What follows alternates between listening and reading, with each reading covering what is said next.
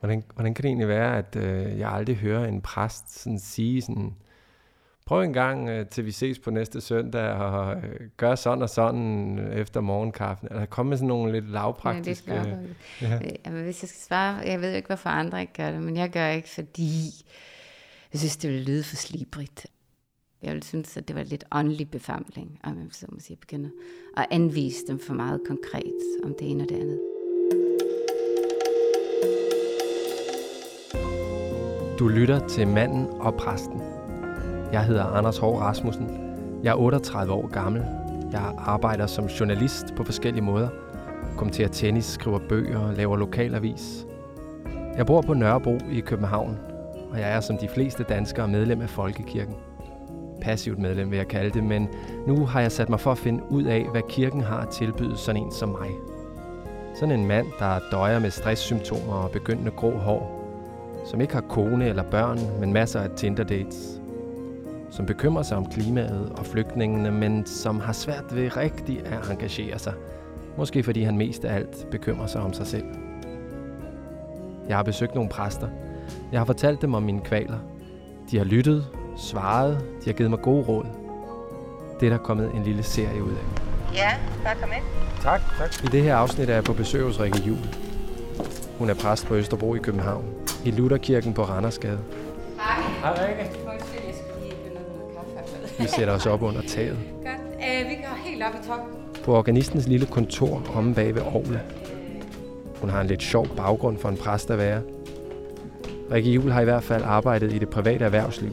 Blandt andet i Vestas arbejdet med etik og menneskerettigheder. Hun har holdt en del kurser om stress. Hun bruger selv meditation i hverdagen. Og det vil jeg gerne snakke med hende om om krop og tro. Også fordi de to ting aldrig har hængt sammen for mig. Det har hængt sådan her sammen for mig. Mit forhold til tro eller religion har altid foregået i hovedet. Det har været nogle fortællinger, jeg har lyttet til med mine ører. Det har været en slags matematik, jeg forsøgte at få til at gå op. Der var en jomfru, som blev gravid, og hun fødte en dreng, som i virkeligheden var Guds søn, og som sagde en masse kloge ting om kærlighed og tilgivelse. Så det mødes vi i kirken og synger om. Vi kaster jord på de dødes kister, mens vi siger, at de skal genopstå, men ikke sådan rigtig genopstå. Som zombier mere noget med at komme i himlen eller helvede. Det kommer an på, hvordan man har opført sig. Ikke at man behøver at være perfekt. Faktisk er man født sønder, og det er vist okay, bare man så kan finde ud af at tage imod Guds tilgivelse. Eller noget i den retning.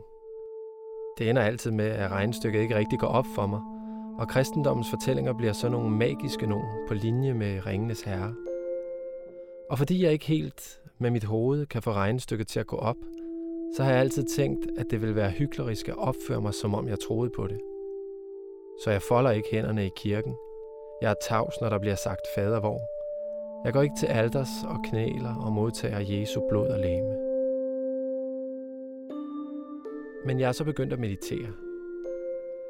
Og de sidste par år har jeg tilbragt februar måned i Indien på et retreat på et lille bjerg, hvor der er vegetarmad og urtedrikke. Der er morgenyoga og meditation og bordbøn og solhilsner og bålceremonier. Og det hele er meget ayurvedisk og hinduistisk, fyldt med religiøs praksis, som jeg ikke forstår meningen med. Men when in Rome, som man siger. Så jeg har kastet hele kroppen ind i projektet, uden at forholde mig til det på noget intellektuelt niveau. Og der er sket noget. Der har været sådan nogle øjeblikke af indsigt. Jeg ved ikke, om jeg lige frem skal kalde det en spirituel vækkelse, men jeg har tænkt nye tanker om, hvad det vil sige at leve som et menneske på jorden. Og det er sådan nogle banale tanker, som jeg ikke kan holde ud at skulle skrive ned eller sige højt. Og hvis de her sandheder var blevet serveret for mig uden krop, Altså hvis jeg havde siddet på en kirkebænk og var blevet fortalt, at jeg er fred, så havde det ingenting sagt mig. Men nu var det som om, jeg erfarede nogle af de her ting. Ikke med mit hoved, men med min mave. Eller mit hjerte. Med hele min krop. Så jeg er blevet nysgerrig efter, hvor kroppen er henne i kristendommen. Jeg er blevet nysgerrig efter religion, ikke som tro, men som praksis. Kropslig praksis. Jeg tror virkelig, at du har fat i noget rigtigt, fordi du er jo ikke den eneste, der har taget til Østen, som de jo ofte er, man tager til, fordi de har en anden form for praksis. At vi til en vis grad har mistet praksiselementet i folkekirken. Det vil jeg i hvert fald også selv sige. Fordi vi øh, kommer fra reformationen, hvor praksiser var blevet sådan næsten, jeg vil ikke kalde det OCD, men det nærmede det, så det ikke, altså folk mente, at man skulle bede så og så mange gange om dagen, og hvis man ikke gjorde det, jamen, så blev man ikke frelst. Og det ender også med gudsbilledet, som som ingen fornuftige mennesker egentlig kan gå ind for, det er, at Gud nærmest er sådan en marionetdukke. At hvis jeg bare gør det her, de her magiske ritualer nok, så har jeg egentlig styr på ham eller hende. Så det er jo en af, det er den dybe mistro, der ligger til praksis, at det bliver sådan en sygelig gørelse af, at jeg selv skal hellig, øh, blive hellig og frelst. Til gengæld er vi så måske kommet til at overbetone troen, netop som du også siger, at vi skal kunne tro på det her matematikstykke, fordi ellers så kan vi ikke gå helhjertet ind i det. Hvad ligger der i den katolske arv, eller hvad mistede vi i reformationen, som man måske kunne være lidt misundelig på? Efter Jesu død og det hele, der har der jo været sådan, øh, der har man konsolideret sig. Og der har der været lange traditioner med øh, munke og nonneordner, der har udviklet sig. Og det er jo noget af det, som Luther gør op med. Men derfor kan der godt ligge en visdom i det, fordi det er den måde, det fungerede på på det tidspunkt, ikke? at man havde de her særlige klostre, hvor man skabte en menighed, der måske eksperimenterede mere med bøn. Det blev for meget, det er der ingen tvivl om. Øh, og de brugte det forkert. Øh, men, men der har også været noget i det, der har været til stor støtte for mange mennesker. Og hvis vi kigger på Luther selv, så er der ingen tvivl om, at han selv havde en fast bønspraksis, som var inspireret af, hvad han havde lært, da han var munk. Og, øh, og det har vi ligesom gjort op med, fordi vi frygtede, at den der praksis ville føre til, øh, føre til en forestilling om, at vi kan frelse os selv, øh, som Luther jo netop gør op med. Men derfor kan praksisen godt have sin berettigelse alligevel, selvom det ikke er et frelsesmiddel. Jeg kan jo synes, det er sådan lidt grotesk, at jeg i min jagt efter en praksis øh, ender med at sidde på et bjerg i Indien. Men når jeg ser mig omkring, så, øh, så kan jeg jo se, at det virker som om rigtig mange mennesker hungrer efter ja. en eller anden form for disciplinering, strukturering af deres hverdag, øh, en eller anden form for praksis, de kan underlægge sig andet end deres telefon, eller hvad der ellers hele tiden øh, hiver i dem. Øhm, hvad, har, hvad har kirken at tilbyde? Vi har meget tilbyde kirketraditionen, ikke? men det er som om, at der ikke er nogen praksis, der hører til derhjemme i hverdagslivet, men det hører til om søndagen, hvor det mange gange er præsten, der står og fortæller dig, hvad det er, det her matematikstykke er, og du skal tro på. Ikke? Så det, det er sådan, at vi er så ekstremt autoritetstro over for den her, men mangler ligesom det led til, at folk selv skal gå ud og prøve det af på deres egen krop. Kan du genkende det her med matematikstykke tankegangen i dig selv? Ja, det kan jeg godt.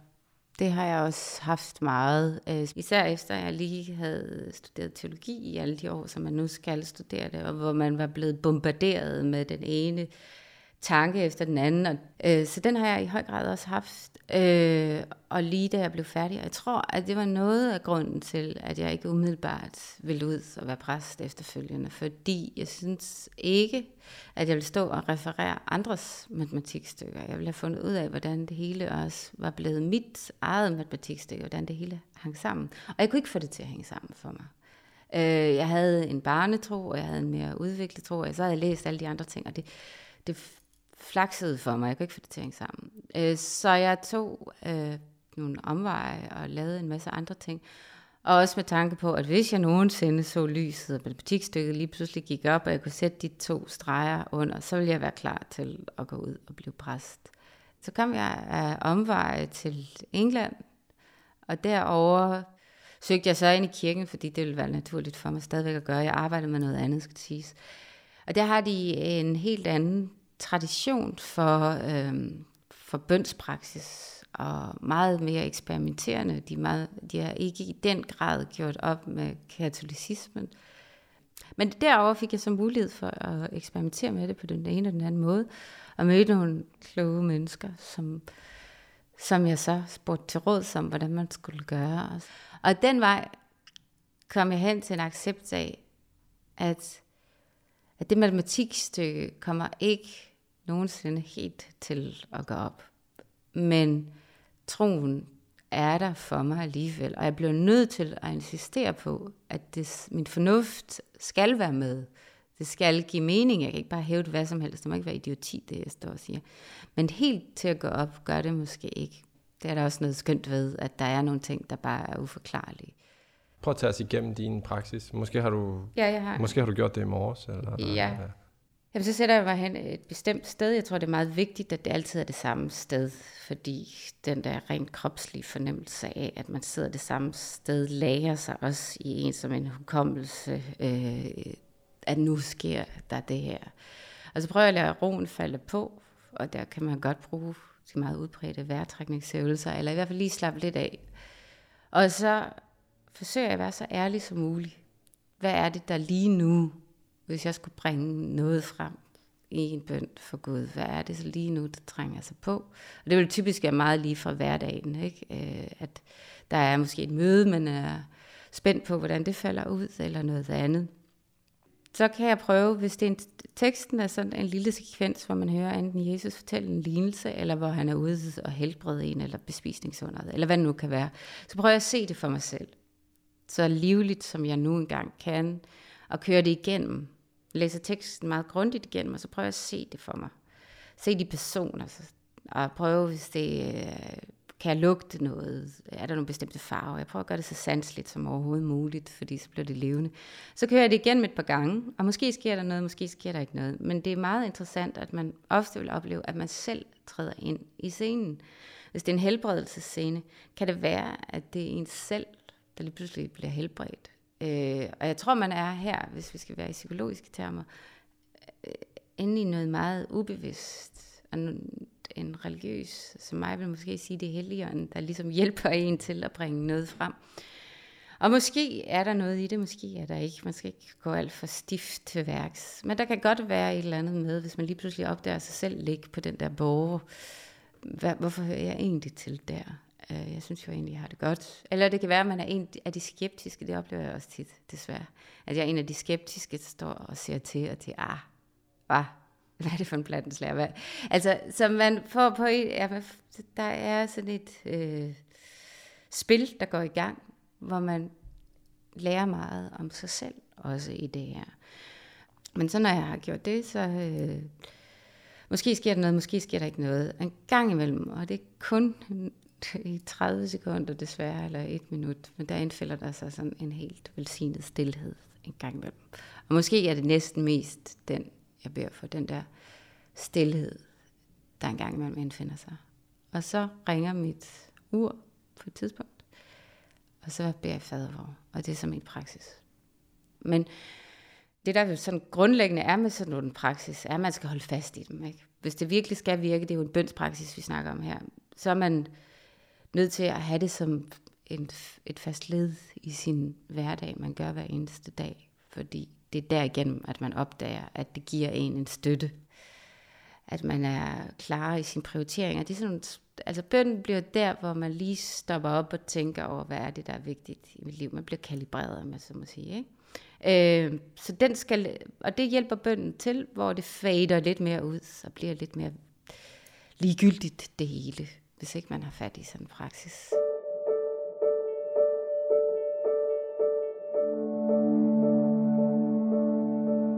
Hvad er der egentlig i gudstjenesten, hvis vi nu tager sådan en højmesse sådan søndag? Ja. Er der nogle af de her elementer, eller hvordan... Øh, for nu sidder vi lidt og snakker om sådan privat praksis. Jeg forbinder jo egentlig meget kirken med det, der foregår søndag mellem 10 og 11. Ja ja der genkender jeg egentlig ikke så meget det, vi lige har siddet og snakket om. Eller hvordan gør du? Ja, det vil jeg sige, jeg gør, øh, men det er en anden måde, det foregår på. Det der igen er på spil i sådan, forhold til sådan en øh, gudstjeneste, det er, at vi ender snakker en praksis, der bliver gentaget med en vis regelmæssighed. Og den der regelmæssighed, den kan ikke understrege, hvor vigtig den er, og man finder den jo i alle religioner. Og det er en eller anden indbygget visdom, vil jeg sige, der er i forhold til, at vi mennesker, vi har brug for at høre de der ting igen og igen, og det, har, det skal ligesom indfælde sig i os øh, mere, end det kan blive, hvis det bare er en engangsfortagelse. Jeg vil sige, der er meget sandsligt på spil i en gudstjeneste også. Bare det der med at træde ind i et helt særligt rum, er med til at hensætte en i en bestemt stemning. Og de fleste kirkerum, i hvert fald i Danmark, er jo meget, meget smukke og meget velholdte. Så selve det at træde ind i det rum er en, en kropslig oplevelse. Så har vi et fast element, som er salmesangen også. Øh, og der er rigtig mange, der desværre ikke kender salmerne. Den situation har jeg også selv været i mange år, og måske heller ikke kan synge. Og så er det jo ikke så synderligt spændende med de der lange salmer. Øh, og det ved jeg. Og det er, det er en stor udfordring for folkekirken. Vi skal ligesom have skabt en nation af syngende mennesker, for at det også bliver et kropsligt og fællesskabselement, at man sidder der og synger de samme salmer. Også fordi sådan, når jeg sidder der, jeg kan egentlig godt synge, men jeg kan ikke synge helt så godt, som koret kan, og eller sådan, der, der går sådan lidt præstation ja, i det nogle gange, synes jeg. Ikke? Og jeg, jeg tager i hvert fald mig selv i at tænke sådan, du ved lige se, når nummer 497, så bladrer det, jøsses mand, der var 10 vers i den. altså, hvor egentlig, øh, det er sjovt, fordi, ja, altså, det, det kunne jo også være en, en, en fed ting, noget, der varmede det op, ja. men, det, men der er et eller andet sådan, det ved jeg ikke, jeg ved ikke, om det er rigidt, eller, eller jeg ja, det er egentlig sjovt, at jeg ikke, jeg har egentlig ikke faktisk tænkt nu, hvor vi sidder og snakker om kroppen i kirken, jeg har egentlig ikke tænkt uh, salmesangen som en sådan kropslig del, men, men det er, det, er det, det virkelig i godt grad, være. Ikke? Det er der, hvor man giver udtryk for noget. Det er også, hvor man bliver forbundet med de andre, ikke? Og især hvis de andre så også synger med. Mm. Men det er skægt, du siger det der med, at det kan blive sådan en skøn sang. Jeg har snakket en gang med en jøde, som netop synes, at når han kom ind i en kirke, i folkekirken, så blev det alt for smukt, det mm. hele. Og gjorde, at han ligesom ikke havde lyst til at deltage i det. Han havde en, en kristen kone, så han gik en gang imellem med hende i kirke. Og så var jeg så, øh, og vi var en gruppe, der var med over i en synagoge. Og det var det helt anderledes, ikke? Altså, der var det sådan lidt mere det der, sådan, det, det har sådan folkesangspræg, mm. og mm. Og der skulle det ikke nødvendigvis lyde skønt, øh, men bare appellere til, at alle kom i gang med det. Og det kan jeg godt forstå, at man kan blive mere indtaget af, men, øh, men man kan jo også godt lære at synge i en, i en folkekirke, vil jeg sige. Men jeg kan, godt, jeg kan godt se, hvorfor nogle mennesker kan synes, at det er noget af det lidt fremmede ved den. Ja, der er nemlig sådan, det taler altså lidt i den, i andre elementer, synes jeg, oplevelsen af en højmesse, som er den der med at sidde på de der hårde bænke og så ja. kigge ind i ryggen på, mm. på de andre. Og hvorfor egentlig overhovedet samles om det, skulle jeg sige. Hvis ikke, altså, der er ikke sådan den der sådan, jeg ved ikke, om vi ligefrem skal sidde i rundkreds og holde i hånd, eller sådan, men jeg synes, når jeg går op til nadvaren, ja. der sker et eller andet. Altså, ja. og, og noget af det, der sker, er faktisk, at jeg kommer sådan tæt på de andre kirkegængere. Ja. Øh, og vi sidder i den der halvbue deroppe ja. og kan se hinanden og ligesom fælles om en eller anden begivenhed. Øh, meget af resten af en, af en højmesse, synes jeg, har sådan lidt... Øh, jeg forestiller mig sådan, at det minder lidt om, hvordan det var at gå i skole i 1890'erne eller sådan noget. Ja. Jeg synes godt, der kan opstå et meget intimt rum øh, i det, at man er så privat derinde, som man også er, fordi det går ud fra alle de andre også. Altså vi sidder der er meget private på hver sin bænk måske, men det synes jeg kan være ekstremt intimt. Og det, når de så siger, lad os alle bede, så ser man lige nogen, der folder hænderne. Altså de der bitte små mm. øh, elementer. Ja. Øh, men det er rigtigt, nadveren har jo selvfølgelig noget helt særligt, at man samles derop, og man knæler sammen, fordi der er noget guddommeligt på spil. Og så er der jo også det fysiske element, og det er det, jeg tror rigtig mange holder af. Uh, vi har næsten altid nadver ved søndagsgudstjenesterne, og sådan har det jo ikke altid været, men det har vi efterhånden i dag. Og jeg tror, det er fordi, de holder af det der med, at man får lige et lille stykke brød og et lille glas vin, ikke? Øh, som, at man kan mærke vinen nærmest sådan, uh, risler ned igennem spiserøret. Så den, oplevelse er også med til at give en, en oplevelse af, at man virkelig har fået noget. Ikke? Og hvis så det modtages i tro, så er det jo netop Jesu Kristi blod og hans læme. Man er inficeret med Jesus, når man sidder deroppe. Ikke? Men hvordan, kan... hvordan kan det egentlig være, at øh, jeg aldrig hører en præst sådan sige sådan, prøv en gang øh, til vi ses på næste søndag, og øh, gør sådan og sådan efter morgenkaffen. Eller kom med sådan nogle lidt lavpraktiske... Ja, lidt ja. Jamen, hvis jeg skal svare, jeg ved jo ikke, hvorfor andre ikke gør det, men jeg gør ikke, fordi jeg synes, det vil lyde for slibrigt. Altså, faktisk er det også svært for mig at sidde og tale om, for jeg er ikke sikker på, at øh, min kollega overhovedet gør det her. Øh, det er meget, meget intimt for mig. Så det er derfor, jeg ikke vil gøre det. Jeg vil synes, at det var lidt åndelig befamling, om jeg så må sige, begynder at anvise dem for meget konkret om det ene og det andet. Men hvis nogen henvender sig til mig, og gerne vil have det, og i sådan et rum som her, hvor vi sidder, du og jeg, så vil jeg ikke have noget problem med at fortælle om, hvad jeg synes, de skal gøre. Men jeg synes ikke, jeg vil... Det kan være, at jeg gør om 10 år, men lige nu tør jeg ikke.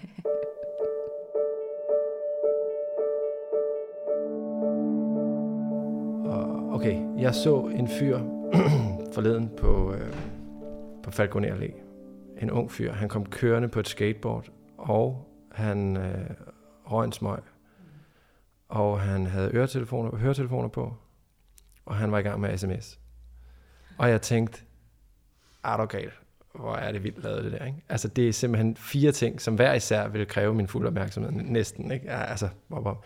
Men det ramte mig også, at, øh, at jeg selv egentlig øh, stadigvæk, men især øh, for et par år siden, øh, har haft sådan en lidt en, øh, en opfattelse af, at jo mere jeg kunne gøre på én gang, jo federe. Mm, altså, mm. jeg har sådan, jeg havde nogle år, hvor jeg også arbejde, rejste meget med mit arbejde, hvilket jeg i sig selv synes var sejt, og, øh, og så kunne jeg godt have sådan, der var næsten ikke noget tidspunkt, hvor jeg følte det federe, end når jeg gik ud mod gaten med øh, en vildt spændende podcast i ørerne, og øh, min øh, morgenjuice i hånden, og boardingpasset på telefonen, og det hele kørte bare, ikke? Og jeg, altså, bare det, og sådan, sådan en lille commute-agtigt logistisk øh, stykke, der fik jeg også bare input, og jeg fik næring, og jeg fik altså sådan, øh, det hele kørte bare på en gang. Og, så, og det, jeg har prøvet at øve mig i sådan her det sidste års tid, og det har lidt været af nød, fordi at, øh, jeg har ikke kunne holde til det der, Altså det har været simpelthen at gøre én ting ad gangen. Ja. Øh, kun ja. at gøre én ja, ting ad gangen. Og der har jeg øh, igen haft øh, stor gavn af sådan nogle øh, mindfulness øh, bøger, øh, men også når jeg sidder nede hos øh, hos min hindu yoga lærer i Indien, øh, som prøver at forklare mig, at øh, når jeg vasker op, så prøver jeg at lade som om det er øh, lille Buddha, ja. du giver et bad ja, ja, ja, i stedet for din kaffekop. Ja, ja, ja, ja, ja. Øhm, ja, det må så have været en buddhist, der sagde det. Men, øhm, og, og der, der, øh, nu kender jeg ikke vildt meget til Luther, men, men jeg stødte faktisk på en, øh, et lille citat fra en prædiken, han har lavet, hvor han sagde noget med, at snak med dine børn hver morgen, pas huset, øh, sørg for mad, alle de her gerninger er hellige. Ja. Og det blev jeg sådan lidt, hvad? Altså, det, det, ja. det synes jeg ikke, jeg har fået at vide, når jeg uh, går i kirke. Altså, at, uh, at det der med at helliggøre sådan helt uh, banale hverdagshandlinger, og det har jeg egentlig fundet stor værdi i, faktisk. Ja. Altså, ja. Jamen, det er en af de meget revolutionerende tanker ved Luther, hvor det før har været sådan, at kun dem, der var i klostret eller arbejdede i kirken, kunne tjene Gud i det, de gjorde igennem deres bøn osv. osv. Og der er Luther med til at øh, give hverdagen en helt anden betydning, fordi han sådan set mener, at alle, der er blevet døbt, er blevet præster, og dermed i stand til at tjene Gud. Og og det gør man igennem at tjene næsten på det sted, hvor man nu engang er sat, i det arbejde, man nu engang er sat, i den familie, man nu engang er. Og som mor til nogle små børn vil det handle om, at man sørger for, at de får søvn og mad og tørt tøj på. Og det er også en, øh, en guddommelig pligt. Og det skal ikke, du siger det der med at vaske sin kaffekop. Jeg arbejdede engang på et øh, børnehjem, hvor vi om natten skulle vaske alle de her børns tøj. Og det var sjældent, vi mødte dem, medmindre de tissede i sengen eller noget. Så det var ikke sådan den der interaktion med børnene. Men at stå med sådan nogle bitte små kobberbukser, med en, du ved, der, der ikke har sine forældre, eller forældrene har i hvert fald store problemer. Og så den der lille pligt, det var at sørge for, at nu var der en trøje med paljetter, som formodentlig ikke skal have 60 grader, men giver lige en skånevask og sådan det er noget af det mest meningsfulde, jeg nogensinde har gjort. Øh, og ikke næste kærlighed over for nogen, jeg nogensinde har mødt, men sådan, det, altså sørge for, at det tøj i hvert fald var i orden. Og det, øh, ja, det synes jeg er en vigtig ting. Men hvordan man får det ud, om det kun er fra prædikestolen, eller om det er andre steder, man lærer det, det ved jeg ikke. Men, men det er i hvert fald et element, der også skal med.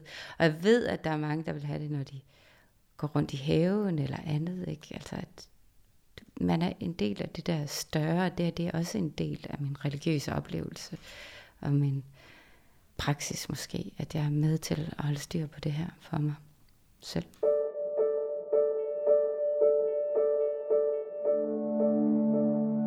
Hvad synes du, øh, hvad, hvad kunne du anbefale mig, for eksempel, hvis jeg skulle øh, prøve at se, om der var noget at hente her, i stedet for at rejse til Indien igen? Ja, det er fint stadigvæk at rejse til Indien, tror jeg.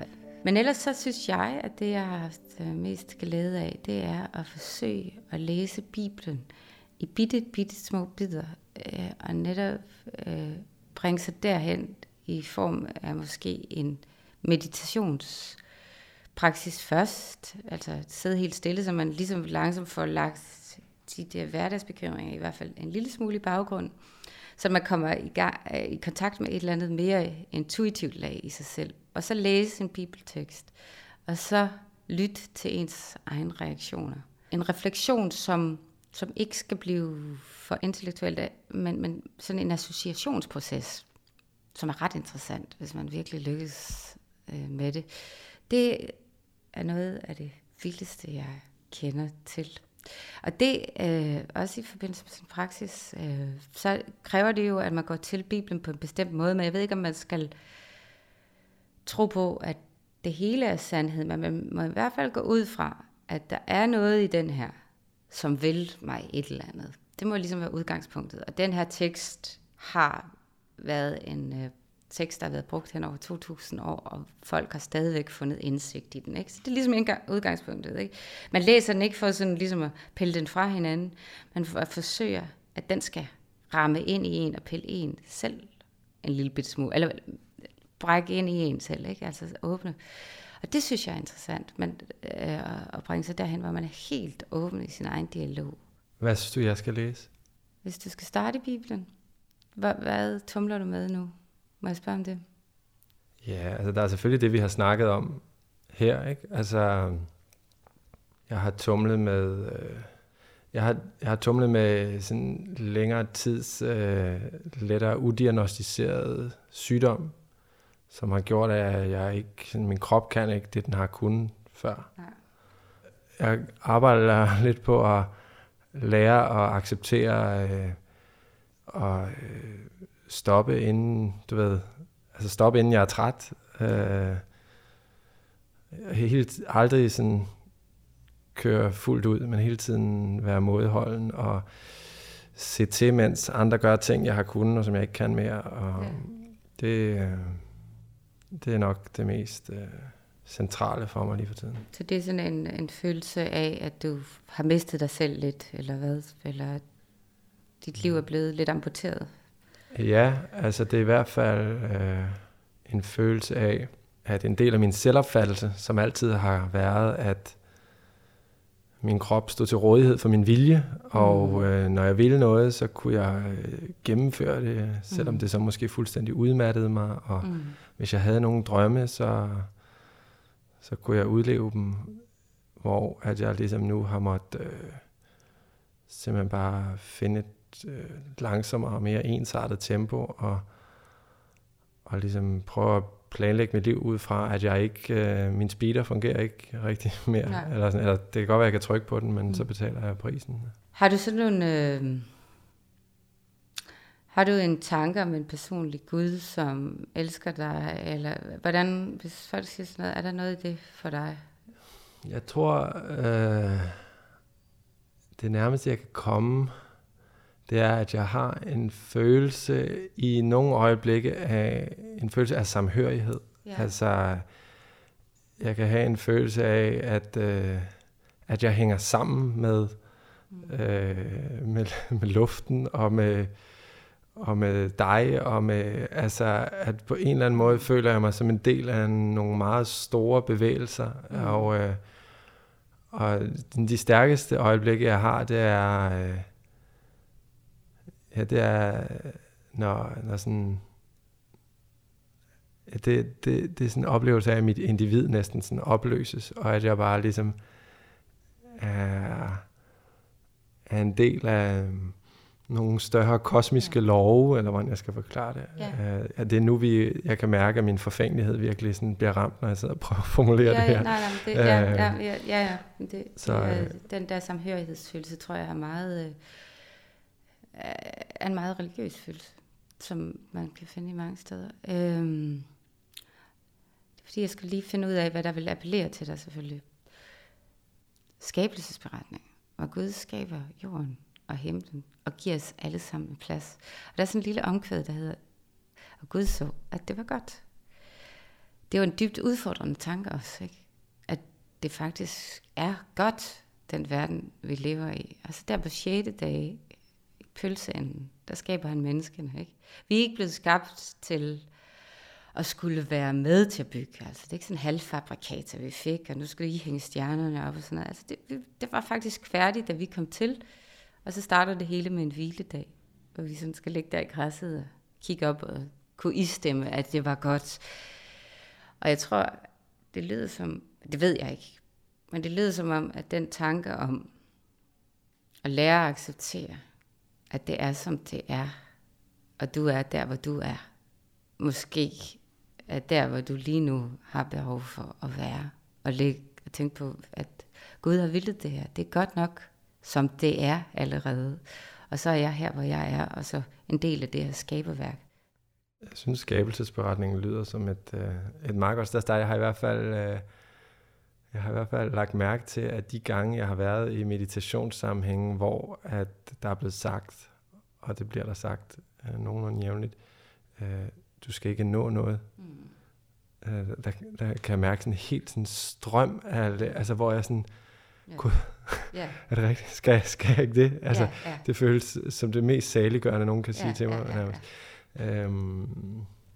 Og der, der vil jeg så også sige, det, det er netop øh, Jesus, der er sådan en tekst, og han siger, I skal ikke bekymre jer, se på øh, markens lilje, se på himlens fugle. Den ved jeg ikke, om du kender, men det kommer også an på, om, om naturbilleder appellerer til dig, men det gør det garanteret, hvis, det, hvis du er et kropsligt menneske, øh, som også netop handler om det der, I skal, ja, I skal ikke bekymre jer. Hver dag har nok i sin plager. Det lyder lidt negativt, men det er, når du netop har taget det, du kan gøre i dag, så lad være med at tage forskud på det, der kommer i morgen, men smid dig ned i græsset, eller hvad det måtte være. Så det, ja, det vil også være en uh, god tekst.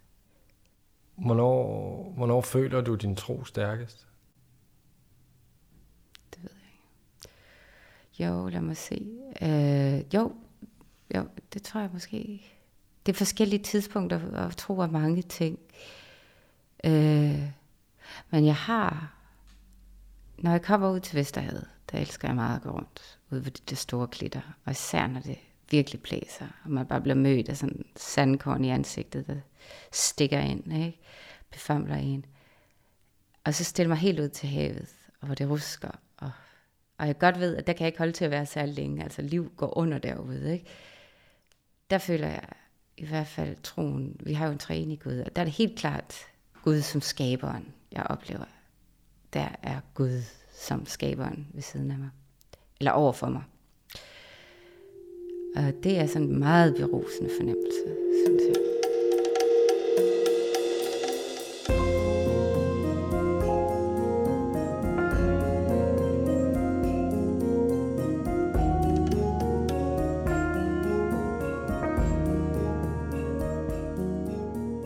Du har lyttet til Manden og Præsten. Jeg håber, du kunne lide, hvad du hørte. Jeg er i hvert fald ret spændt på at prøve at læse på den måde, som Rikke foreslog.